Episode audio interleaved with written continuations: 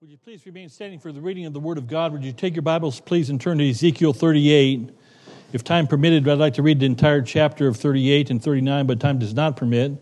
So I'm going to read the first 16 verses, and we're going to break our tradition this morning for emphasis' sake. And I'm going to read the scripture this morning. No responsive reading, please. Uh, I want to make emphasis on a couple verses here.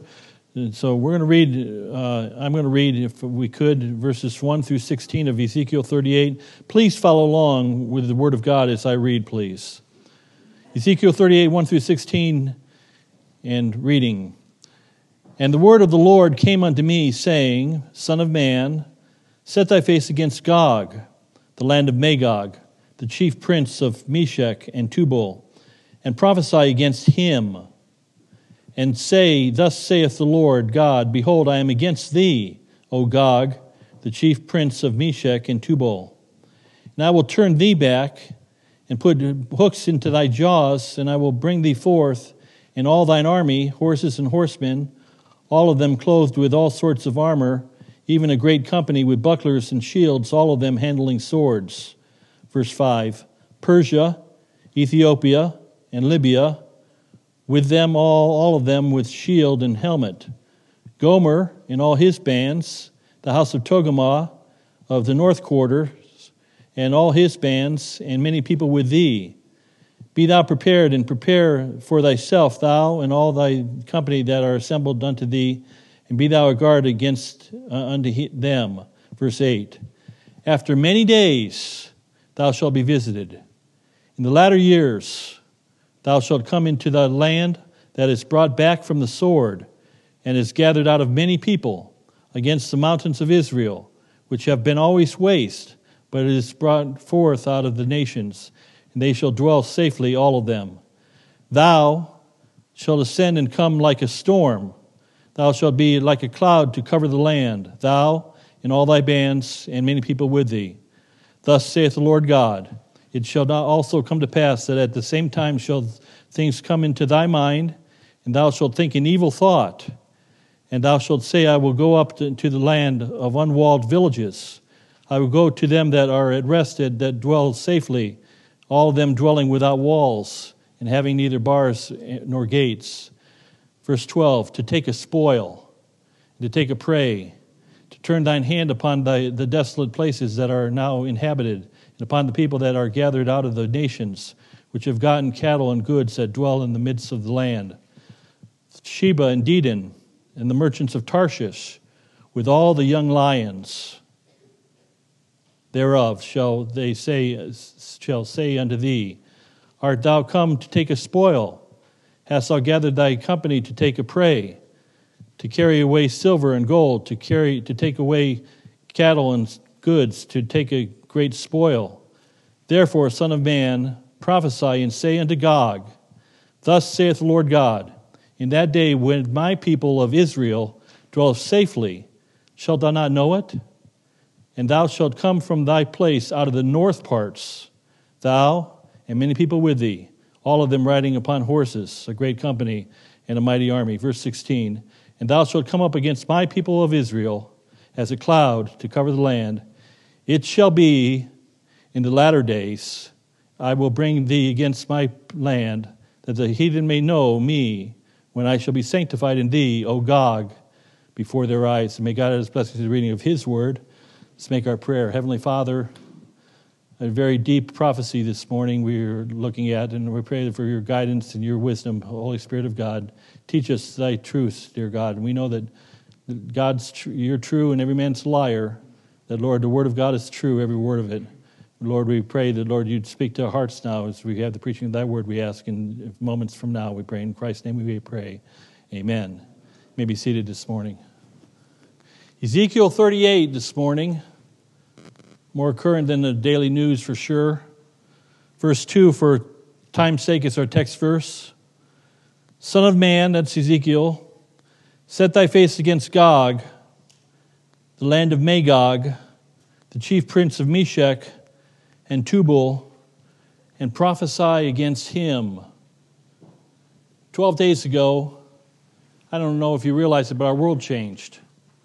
Twelve days ago, February 23rd, it was a Wednesday, long time ago now, things are happening at such rapid fire speed. A big country invaded a small country. Russia invaded Ukraine, country of 40 million people. People are running for their lives, already probably close to 2 million refugees now, and that number will swell, double that number, I'm sure. In less than a week, don't believe all the num- numbers and propaganda that you hear. There's a lot of misinformation out there, I'm sure, on all sides. You got to read, sift through the material and re- read what's true and so forth. But thanks to cell phones and cameras and so forth, and we can know a lot. In less than a week, the Russians probably lost more troops, more soldiers been killed than in 20 years of the Iraq Afghanistan conflict of American soldiers in one week. Uh, they have a massive army, and uh, the invasion that took place, for the record, just 12 days ago, is the largest invasion on European soil since World War II. Uh, I, for one, and I'm going to admit, although I'm reading a prophecy, I'm, for one, I'm not a good prognosticator. I'm not a good prophetic uh, student in regards to things not found in the Word of God when I use my opinion. I, I was shocked when Putin actually invaded. I didn't think it was going to happen. Not only did I not think it was going to happen, but obviously millions of Ukrainians didn't think it was going to happen either. And one day on Tuesday, just two weeks ago, not even, they were just going about their lives, and Wednesday, their whole world changed. Numbers of them are dead. Don't believe the numbers again for the second time here. I'm sure the numbers are, are uh, skewed, and there's probably many more Russians and many more Ukrainians have died than has been reported so far. And I think it's the David and Goliath battle for sure. This is my humble opinion. I hope I'm wrong, but this is a battle that eventually the slog of war is going to cause that the Goliath wins the war, the battle and uh, no one's going to come to the Russia or to to uh, Ukraine's aid. That's my personal opinion.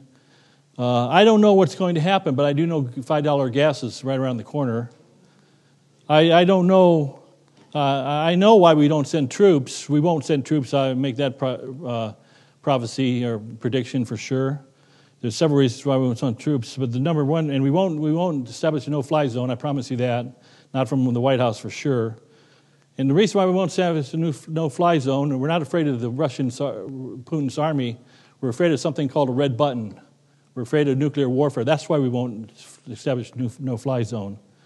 The fact is, there's a lot of unknowns in our days ahead. We could be, and I don't mean to be startling, sensational, or graphic, or uh, sensational, whatever word you want to use, but uh, we could be on World War III might have started already and we don't know it. Uh, you say, oh, nobody ever pushed the nuclear button. Really? Most of, most of the world didn't think that Putin was going to invade 12 days ago. I don't know what's going to happen in the near future in this conflict. I'm the first to admit this, but I, two things I know for a fact. I know, that, number one, this morning, that the Bible is true. The Russians are coming. The Russians will come, and the Bible predicts this in this 12 or 13 prophecies of the book of Ezekiel. And I know number two, not only is the Bible true, this event, uh, this invasion that we read about in Ezekiel 38 to 16 verses, and really the entire chapter in chapter 39 as well. The Bible is true, and I know this for a fact that we are closer to the shout, closer to the rapture, the catching away of the church than ever before. And in such an hour as you think not, then cometh the Son of Man. Jesus said, When you see all these things begin to come to pass, then look up, for your redemption draweth nigh. And so this morning, I want to give you in rapid fire, and I want to leave off what's happening in, in Ukraine right now, and specifically in the specifics how it's going to end up. Your guess is, is good or probably better than mine. I don't know. I don't know in the short term, but I know what's going to happen in the long run. I know that God's word must be fulfilled. And so I want to look at the prophecy this morning as we go through this rapid fire, this first we should do this in several messages, but we're going to try to do it in a message and maybe a secondary message next Sunday. I haven't decided for sure yet. But this is the chapter 38 and 39, and really chapter 37, and all the way back to chapter 33, verse 23 to be exact, from 33, 23 to 39, is the 12th of 13 major prophecies found in the book of Ezekiel, written in 587 BC, or this prophecy was written that, that time. And this prophecy, basically, from 33, chapter 33, that is, to 39, is basically the prophecies to Israel, as they're going to be, in the writing of 586 BC, they've already been plundered. They're already, like Ukraine is going to be in a month or so, it's going to be a devastated nation. It's not going to be a nation, it's going to be a pile of rubble in many of their cities and so forth, and probably annexed, of course, by, uh, by Russia, obviously. This has already taken place when Ezekiel writes these words in chapter 38, verse 1 and 2. This prophecy is about the, the several chapters here is about the fall and the death of Israel and the new birth, the rise of Israel again. So this is a prophecy, and what God declares happens. God said that Israel would, God predicted that the 70 year captivity would happen, and it happened. God predicted that He would uh, sell His people off into slavery and captivity, and the nations would be no more. And God predicted the rise uh, again of Israel. So we see the prophecy. But then I want you to notice verses 2 to 6, and I have to do this fairly quickly. We could spend the rest of the message right here. But we're going to, for time's sake, look at the perpetrators for a few moments. Who are the perpetrators of this great invasion? Bible says, verse number 2, again, as we set ourselves to the Word of God Son of man, Ezekiel, Set thy face against Gog. Now, Gog, uh, Gog, the Bible interprets who Gog is in the next phrase the land of Magog, the chief prince of Meshech and Tubal, and prophesy, notice, against who? Against them or against that, that country? No, against him. Gog is a person. This person is none other than the Rosh prince. We get that from the word chief there, is in the Hebrew language, it's the word Rosh. We believe, and Bible historians have believed for the last century plus, that the, the, the new Russia is only about 100 years old right now. They're just celebrating their 100th year anniversary of something called the Russian Revolution in 1917. And the Tsar Nicholas was overthrown, of course, and the began of the Lenin reign and the communism, of course. It followed, of course, Stalin and or Lenin, Stalin, and Khrushchev, and etc. But Russia came into being. God made a prophecy 2,500 years ago. He said, Gog, the, the Russian, the, the, the Rosh prince of the land of Magog, the, the, the, Magog is the land of Gog or the land of Russia. Historians who believe this, you say, preacher, how do we know these things? Well, Genesis 10 2, if you want a verse, it's not on the screen, but we read about the sons of Japheth. Gomer, Japheth, let me back up and slow down. Noah had three sons, Shem, Ham, and Japheth. Bible gives us their lineage where they, where they, they migrated to after the flood. Japheth's family in Genesis 10.2 was Gomer, Magog, Madai, Javan, Tubal, and Meshech in Tiras. They migrated north. And so this land of Gog is land to the north. We read about the north here in a moment. Let me hurry along. I got to leave off and move forward here. Notice that uh, verse 2, he's the chief prince of Meshech. What's Meshech? Some think it's talking about Moscow. Now, let me just insert it at this point here. I'm not, I'm not going to be dogmatic on some of these places here. We don't know exactly if Meshech is Moscow. It's been popular opinion for about 100 years now that it's Moscow. Some think it could be referring to Turkey. We don't know. But it's the land in the north. It's the land where the, the, the descendants of Japheth migrated to after the, the flood. And then we read about Tubal, Tubal Many Bible historians, uh, some of you that had the old Scofield Bible, I don't know why we reference it any longer. Most people don't know what I'm even talking about. But it used to be the Bible, standard Bible for many fundamentalists 40, 50, 60, 70 years ago. The Scofield Bible came out in 1917, same year as the, the Russian Revolution, of course. And uh, the Bible, Scofield identified these places Meshech is Moscow, and Tubal as Tobolsk in south eastern Russia, a big city and uh, above the stands, as we call them, the Kazakhstans and Turk- Turkmenistan and the other stand nations, the five stand nations, as we call them. Um, Tobolsk could be, uh, Tubal could be could, Tobolsk, but it's probably Turkey. That's, that's uh, folks that are smarter than I's opinion, uh, myself, opinion, of course. But then we read about, let me hurry, look at the verse number five. He gives a list of these bands that come, come with Gog and the, the, the leader of the Confederation. Persia. Well, Persia in 1935 was renamed to be Iran. And then it speaks about Ethiopia. Now, in Ethiopia, we read the, the Hebrew word is the word Cush, and we read about Cush, and it's one of Ham's descendants in Genesis chapter 10 and verse number 6. And the sons of Ham were Cush, and Mizraim, and Put. And so then we read about Libya later on. I'm getting ahead of myself, but Libya is the word Put, of course. So we have Persia, part of this coalition, back to letter E on our worksheet. And uh, Persia is uh, Iran today. Ethiopia is Ethiopia and probably North Sudan. Uh, just uh, current events, uh, last several years, but several years ago, South Sudan broke off. They were Christian. North Sudan is full, filled with Muslims, filled with uh, Islamic radicals that hate Israel, among other things. And Libya, back to letter G. Uh, majority of Libya is a Muslim country. And then we read about Gomer, verse number uh, 6. Now, that's not Pyle for the record, but Gomer and all his bands. And uh, for many years, uh, biblical the- theologians have placed Gomer as north of Israel, what we think is Germany, and all his bands. And we go back to World War II and the coalition that was with the uh, uh, uh, evil, evil Axis, the evil empire, of course, of, of the day, the Axis powers of Germany and their confederation.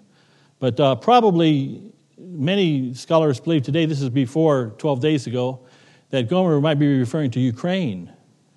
And we, we again, I, am not dogmatic on these, and nor should you be. But Togomar is one of the most well known places we know, and we believe that that's talking about Central Asia, specifically of Turkey. And located near the southeastern part of Turkey, of course, is probably even includes Syria. And so this nation of confederation, this great confederation comes underneath one man. The Bible says against prophesy against him.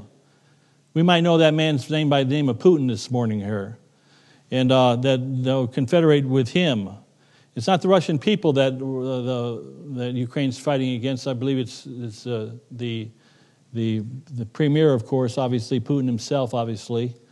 And so we see the we see the, the prophecy, but we see the perpetrators. But thirdly, as we move forward here, I want to consider the place of this prophecy. Now, nothing's happening in Israel right now, but look at chapter, chapter 38, verse number 7 and 8. Be thou prepared, and prepare for thyself, thou and all thy company that are assembled unto thee, and be thou a guard unto them.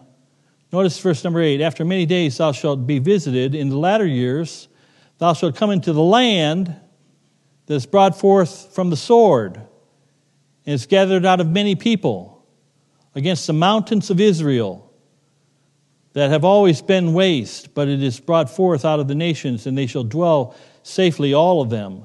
Go to the land that is brought forth from the sword, the nation that was always desolate. Israel was a dust bowl before the Israelis came in 1948, of course, and and uh, look at verse number 18 for time's sake, 38 18. And it shall come to pass at that same time when Gog shall come against the land of Israel. There it is, point blank. The place of this attack is going to be ground zero, the nation of Israel. That's where it's going to happen at. And, uh, but we go back to chapter 37. I want you to see this. Chapter 37, let me do this quickly, if it's possible. That's the vision of the valley of dry bones. It was a picture of Israel dying. In 587, when this was written, they had, they had died. They were no more a nation. And in verse number three of Ezekiel 37, the Lord asks this question. It's not on the screen, but so just listen to me, please. This is Son of Man speaking to Ezekiel, Can these bones live again? And I paraphrase. And we get to verse number 11, and of course, Son of Man it says, These bones are the whole house of Israel. God predicts the rebirth of Israel. And that gets us the specific, there it is, I can't get my words out here. The point in time. When does this provocation, this, this event happened that we know of as this battle of Gog and Magog? By the way, just so there's no misunderstanding, there's, there's Gog and Magog 1, Ezekiel 38 and 39, and Gog and Magog 2, Revelation 19. The Gog and Magog 2, we had World War I in 1917, of course, and we, uh, in World War I was the war to end all wars. Well, 20 years later, we had WW2. And uh, that happened, it caught us all off guard. Remember Pearl Harbor? It caught, it caught the, the, year and a half earlier, it caught British, Britain off guard and France off guard and the nations of Europe off guard. It could be World War III already happening. But this is the battle of Gog and Magog. This battle here that is speaking about, it's not the battle, same battle that's spoken about at the end of the thousand year millennial kingdom reign. So I want to know there's differentiation. Gog and Magog 1 that we're talking about, and Gog and Magog 2 at the end of the millennial period of time, different, total different war. But I want you to notice here this point in time. Now, the Bible says in Revelation, He that hath an ear to hear, let him hear, where the Spirit saith to the churches. The mysteries of God are many times not to be mysteries to God's people. God wants us to know. And I want to give you, for example, here, look at how can, can we pinpoint the time of this event? Well, verse number eight, please. After many days, after many days thou shalt be visited. After many days, the, the temple fell, Israel fell completely in 586 BC. The temple was destroyed. All of Israel was dispersed. And from 587 BC to 1948, when Israel became a nation again, that's many years. It's 2,535 years. The Bible says, after many days, God's given us a hint when this event's going to take place. After many days, it says verse 8, but then it goes on a second little clue. Uh, verse number 8 After many days, thou shalt be visited in the latter years. Now, that's, you may want to underline those, that phrase in the latter years. It's the only place in the Bible we find that phrase in the latter years. The only time we find it in, the latter years. I believe it's a reference to, because uh, the rest of the verse and the rest of the chapter delineates May 14th, 1948. We know America's birth was July 4th, 1776. We know that. Every Israelite knows that their, their birth of their new nation was May 14th, 1948, in that desert of uh, what we know of today as Tel Aviv in, in Israel, of course. The Union Jack as it was coming down, British territory. Uh, Israeli flag went up the pole, and there was fire, bombardment in the background, of course, uh, fighting in the background. next day, war was waged against uh, one day old Israel. But we see the Bible says it gives us a point in time when this invasion will take place. It'll be after many days, 2,535 years to be exact. In the latter years, May 14th, 1948. And then it doesn't end there. Look at verse number 16. A third clue when this event will take place, the pinpoint time. And thou shalt come up against my people of Israel. That's pretty uh, uh, obvious, open. And a, as a cloud to cover the land it shall be in the latter days I will bring, up, uh, bring thee against my land. That phrase, the latter days, is found 12 times in the Old Testament. It's always found in reference to Israel. Always. It's always not only found in reference to Israel, but it's found in reference to the coming of the Messiah. And so the latter days prophecy, Bible speaks about the 70 year tribulation, seven year tribulation, or the 70 years of 70th week of Daniel, pardon me, or the time of Jacob or Israel's trouble. God speaks about these latter days. Folks, I believe we're at the precipice of the, the tail end of the latter days of the, the last days. And there's one more little clue when this event takes place. It'll be after many days, in the latter years, only reference that there is to the rebirth of Israel. In the latter days, uh, after, after coming alive again, the prophecy of partial fulfillment of Ezekiel 37, the dead bones live again. And then I want you to notice verse number 14, last verse. It says, Therefore, thou son of man, prophesy and say unto Gog, Thus saith the Lord, in the day when my people of Israel dwelleth safely, shalt thou not know it. It'll be in a time when they dwell safely. And so you might ask this question, you say, preacher, say, exactly when will this invasion take place? Many Bible scholars believe, and there's difference of opinion on this, but we read that there's going to be seven years of cleanup after this battle, after the Lord plunder, punishes uh, these, this coalition. One sixth of it will remain alive. And they'll bury the dead for seven months, the Bible says in two passages, two verses of Scripture in chapter 39. Many believe that this will take place right at the outset of the seven year tribulational period of time or after the rapture. Could happen after the rapture. But I would make a su- suggestion that there's nothing that says this has to happen during the tribulation period of time. This could happen before the tribulation begins. I would prefer to think right before the tribulation begins. That's my wish, wishful thinking. When you see these things come to pass, look up for your redemption draweth nigh. I understand that the next event in God's time calendar, a prophetic event, is the rapture, the catching away of the church. We believe that the Bible teaches the doctrine of imminency, that Christ can come at any moment. This does not have to happen before Jesus Christ comes back, but it could happen before Jesus Christ comes back to this earth. And so we see the point in time, the place, the perpetrators, the prophecy. But then let's go on to verse number, go back to verse number four, chapter 38. Notice the propelled or compelled invasion. Verse number four, it says this, and I will turn thee back. Now, this is too deep to, and this is conjecture on my part, I admit, and but I've read a lot on these things over these years this prophecy.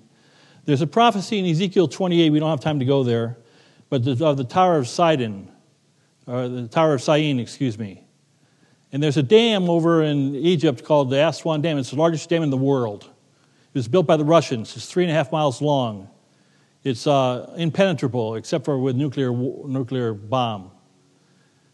It seems to be a prophecy in Ezekiel 28 that that, that, that that dam is going to be blown up and that the river will be turned far away to the Red Sea and the river Nile shall dry up. And, and uh, this is what I conjecture. This is, this, is, this is, just take it as opinion. Don't take it as Bible. But the Bible does say that this coalition shall be turned back. Here's what I think could happen. The invasion of Egypt or the, the provocation in Egypt could take place first, and why Russia's still thriving, the bear that they are, they, they turn back and they turn northwards again, and God is going to put hooks in their jaws, in, in Gog's jaw, if you will, and bring thee forth, and all thine army, and horses and horsemen, all of them clothed with all sorts of armor, even a great company with bucklers and shields, all of them handling swords. That language I see, an Islamic coalition coming together when I think of Islam, I think of horses, I think of swords, I think of uh, uh, butchery and so forth. And the, the, God's going to put hooks in there and draw them into battle. Say, we might as well, while we're, while we're fighting this, get to get this thing over with Israel as well. He's going to draw them back. Look at verse number nine, this compelled invasion. It says, Thou shalt come, thou shalt ascend and come like a storm.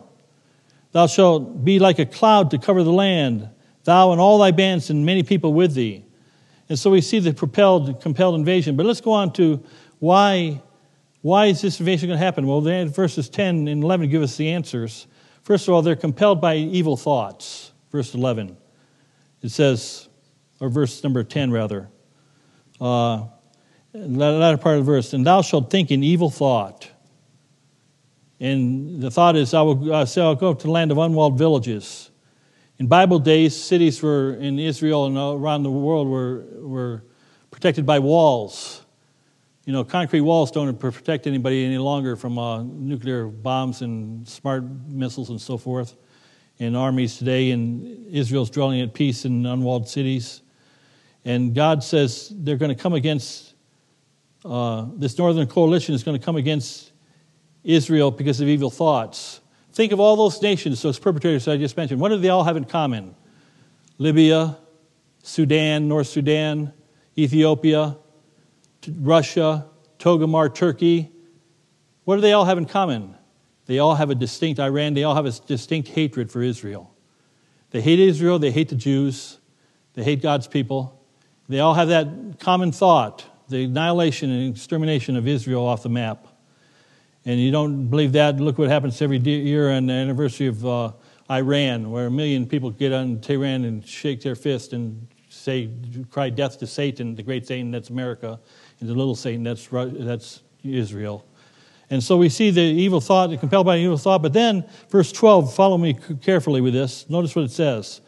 Look at God's word. They're going to come to, to, to take a spoil. to take a prey. They're going to come for its goods. They're, they're compelled to take a spoil, the Bible says. The first day of office, our, our new president, the very first day of office, he uh, ixnayed the Keystone XL pipeline, killed it, would have given us, we already had energy independence. We were paying $1.87 for gas. Now we get to pay $4 a gallon and probably go up to 5 gallons, dollars a gallon because we're no longer energy independent. Just a few months later, the same president lifted sanctions against the Nord Stream 2 pipeline from Russia to Germany. And 57% of Germany's oil comes from Russia, from their pipeline, of course. There's no sanctions on that yet. And, and our president lifted those sanctions. So he shut down the Keystone pipeline, our own pipeline to, from Canada to uh, Houston. And he shut down and he, and he okayed the Nord Stream pipeline. But just last week, a weekend, or pardon me, just a few weeks ago in January, just a few weeks ago, I read the article from just this week, from last week, from Wednesday the 23rd, or 24th rather. The East Med pipeline between Israel, Greece, and Italy. Our president effectively killed that pipeline, which would give more oil. Now, think this through here. You kill the Keystone, your president of the United States kills the Keystone pipeline.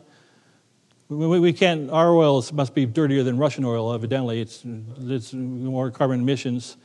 He uh, sanctions and gives oil to the Russians and lets them, and then we're taking oil from uh, New Orleans every day from Russian cargo ships, Russian freighters. Uh, and, uh, and then he kills the East Med pipeline.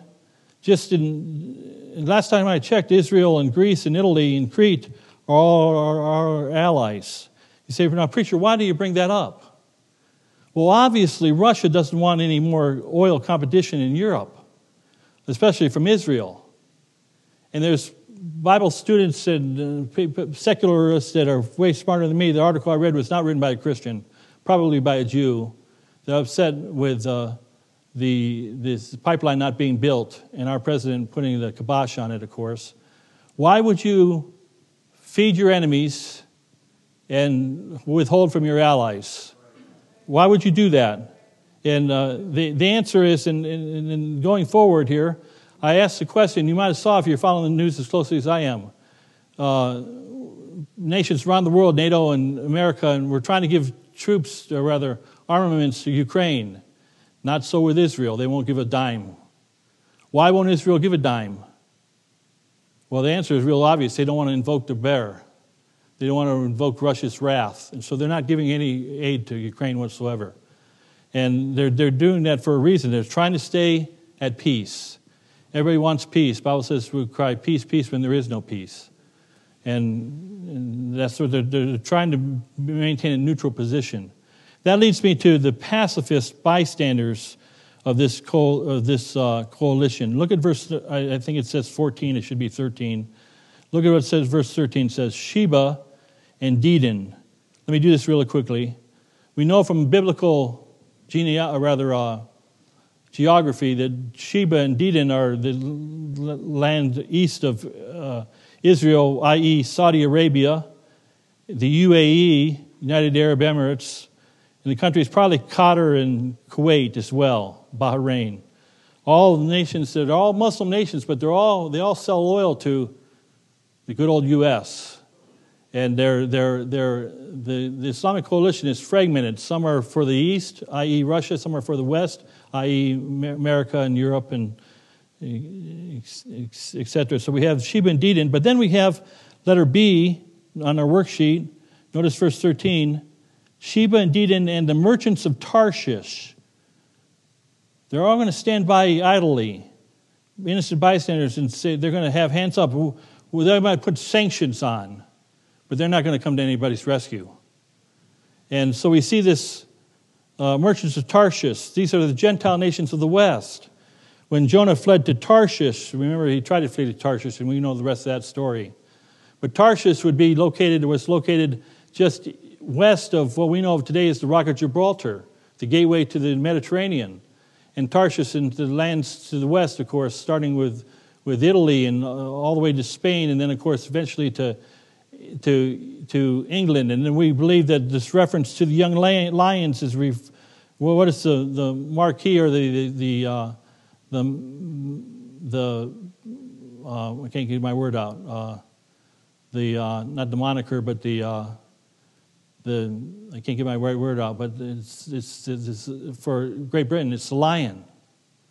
The Bible speaks about the young lions. We're New England here. We, we came from Old England. And uh, America, in other words, Canada, the West.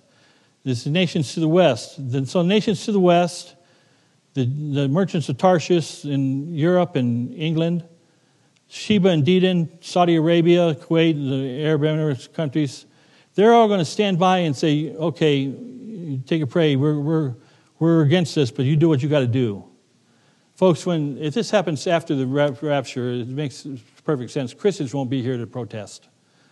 Conservatives, uh, many conservatives, not all, in fact, probably a minority of conservatives are happen to be Christians, children of God. When we're, we're out of here, uh, can you imagine what's going to happen in Congress when rapture takes place? I just think of the House of Representatives. One side will all be there still. I'm just, I'm just, this is, this is, uh, but uh, the other side is going to have a lot of people missing. And, uh, you know, I think that's, that's true. That leads me to the punishment of the Lord God. The punishment, uh, and we see it in verses 18, 19, and 20, 22. We see it actually in the last half of the chapter from verses 17 on. But verse 18, and it shall come to pass at the same time when Gog shall come against the land of Israel. Now, he's not coming against the land of Israel right now, he's coming against the land of Ukraine. But what is he coming for after that? The Bible says, saith the Lord God, that my fury, the fury is not going to come from the White House, I promise you that. The fury shall come, shall come up in my face, Jehovah God says. For in my jealousy and in the fire of my wrath, Jehovah God, have I spoken. Surely in that day there shall be a great shaking in the land of Israel. Verse 22 for his time's sake. And I will plead against him with pestilence and with blood, and it will rain upon him and upon his bands and upon the many people that are with him in overflowing flowing rain, great, great hailstorm, fire, and brimstone. Thus will I magnify myself and sanctify myself, and I will be known in the eyes of many nations, and they shall know that I am the Lord. Folks, let me, I got to wrap this up here and summarize here. Try to put in one message, almost impossible to do. We'll probably do part two next week in regards to looking in the Daniel prophecies and Revelation prophecies. And the, but there's an evil alliance forming if you're awake. Uh, this present day, it's called Russia, it's called Iran, it's called China. Bible calls, talks about China in the east, armies of the east, 200 million man army that's going to go over the river Euphrates. Maybe we'll look at that next week. And Russia's coming first. The northern coalition's coming first, the Bible says. And, and uh, Iran, I see we're lifting, uh, our president wants to lift the sanctions on Iran so they can have nuclear capabilities. Why would you want Iran to have nuclear capabilities? There's one reason why we want to make a bomb. There's one people in the world they want to destroy. Well, maybe two people in the world, but the first, number one is, is Israel. And it's coming together. Look for this to take place. This is not, this is not great wisdom from Marty Shott. This is just, this is, pardon me, this is duh. This is from first grade uh, political science 101. Look for China to go into Taiwan here soon. And nobody's going to stop them. We're going to, we're to protest. We're going to raise our hands in, in, in, in terror. Oh, that's terrible. That's naughty, naughty. Shouldn't do that. Shame on you. Slap your hand. That's what we're going to do, probably. And so we see, folks, we live in a present evil world. And so, what's the practical truth, the pertinent application for today? In chapter 37, verse 28, the Bible says, and, and the heathen shall know that I am the Lord the last part of chapter 38, verse 23, and I will be known in the eyes of many nations, and they shall know that I am the Lord. Ezekiel 39, 22, so the house of Israel shall know that I am the Lord their God from that day and forward. You say, Preacher, why a prophecy message? I wrestled with, with preaching this on Sunday morning, to be honest with you. I was going to preach this Sunday night, but I said, No, you need to hear what's going on. You need to wake up And you need to realize, you know, we don't live in a fantasy world. We live in a world more than the Kardashians, more than the Simpsons. We live in a world that's real. And you can hide your head in the sand if you want to. And uh, I, I'm not prognosticating World War III, but it, it, could very well happen. I'm not prophesying uh, nuclear holocaust, but it could very well happen. We didn't think Putin was going to invade 12 days ago, and he did. Uh, expect the unexpected. We don't know. But a little burr in my side, I admit, uh, I've been critiqued, and I think other preachers have been critiqued about prophecy messages. Well, let's not get sensational. Let's not get extra biblical. I've tried to be as biblical as I could be. I've given my opinion as I've gone through this as well, but, but let's not be let's not be sensational. I mean, some people think that the rapture is sensational. The seven year tribulation is sensational. I'm not trying to be any of that. I'm just trying to be accurate biblically. But why a message on prophecy? Let me give you this here and we'll wrap up things in a moment. There's some people, and uh, admittedly it's a small number, but there's some Christians that literally want to hide their head in the sand. This is not happening. Well, it's going to be all right. Maybe it will be all right in the short run. But we have to face reality. Mature people need to know. And he here's the mind that has wisdom. Let him that has the ear to hear, let him hear what the Spirit says to the churches. Here's the mind uh, that, and, and, spiritual minds want to know. I may not be a part of the CIA, I'm part of the calling post message, but I'm part of the SIA, Spirit Intelligence Agency. I have the Spirit of God in me, and, and, and I have the Word of God that is more accurate than the White House news or the fake news. I, I, I have these things. And so, why do we preach prophecy? Well, the answer is real clear in numbers of verses, but two to be, and we'll be done here. In First John 2 28, and now, little children, abide in him, that when he shall appear, notice when he not might appear, but when he shall appear, we may have confidence and not be ashamed of him at his coming. The Bible says in chapter 3 of John, 1 John and verse 3, and every man that hath this hope in him purifieth himself as he is pure. Jesus Christ said, and when you see all these things come to pass, uh, what are you going to be screamed at to wake up and say, hey, something's happening? Look up, for your redemption draweth nigh. It's close. He's at the doors, folks. It may be months, it may be years, it may be it may be a hundred years. There it is. I said it. I don't think so. And I'll give you one last, and I keep saying one last, one last. The wise men, they started off two years early, Matthew chapter 2. They saw a star in the east, and they came to worship him. You know the Christmas story. They said, Where is he that's born the King of the Jews? For we have seen his star in the east. How did they know about the star? From the minor prophets. They knew the prophecy was being fulfilled, and they had they wanted to know, and they took that life uh, risking journey to thousands of miles across the eastern southern borders of Asia to, to see the Christ child. They knew he was coming. When you see all these things come to pass, Russia's rebirth, uh, Israel's rebirthed. It's a nation again. It's in the latter days. It's now 70 years of age.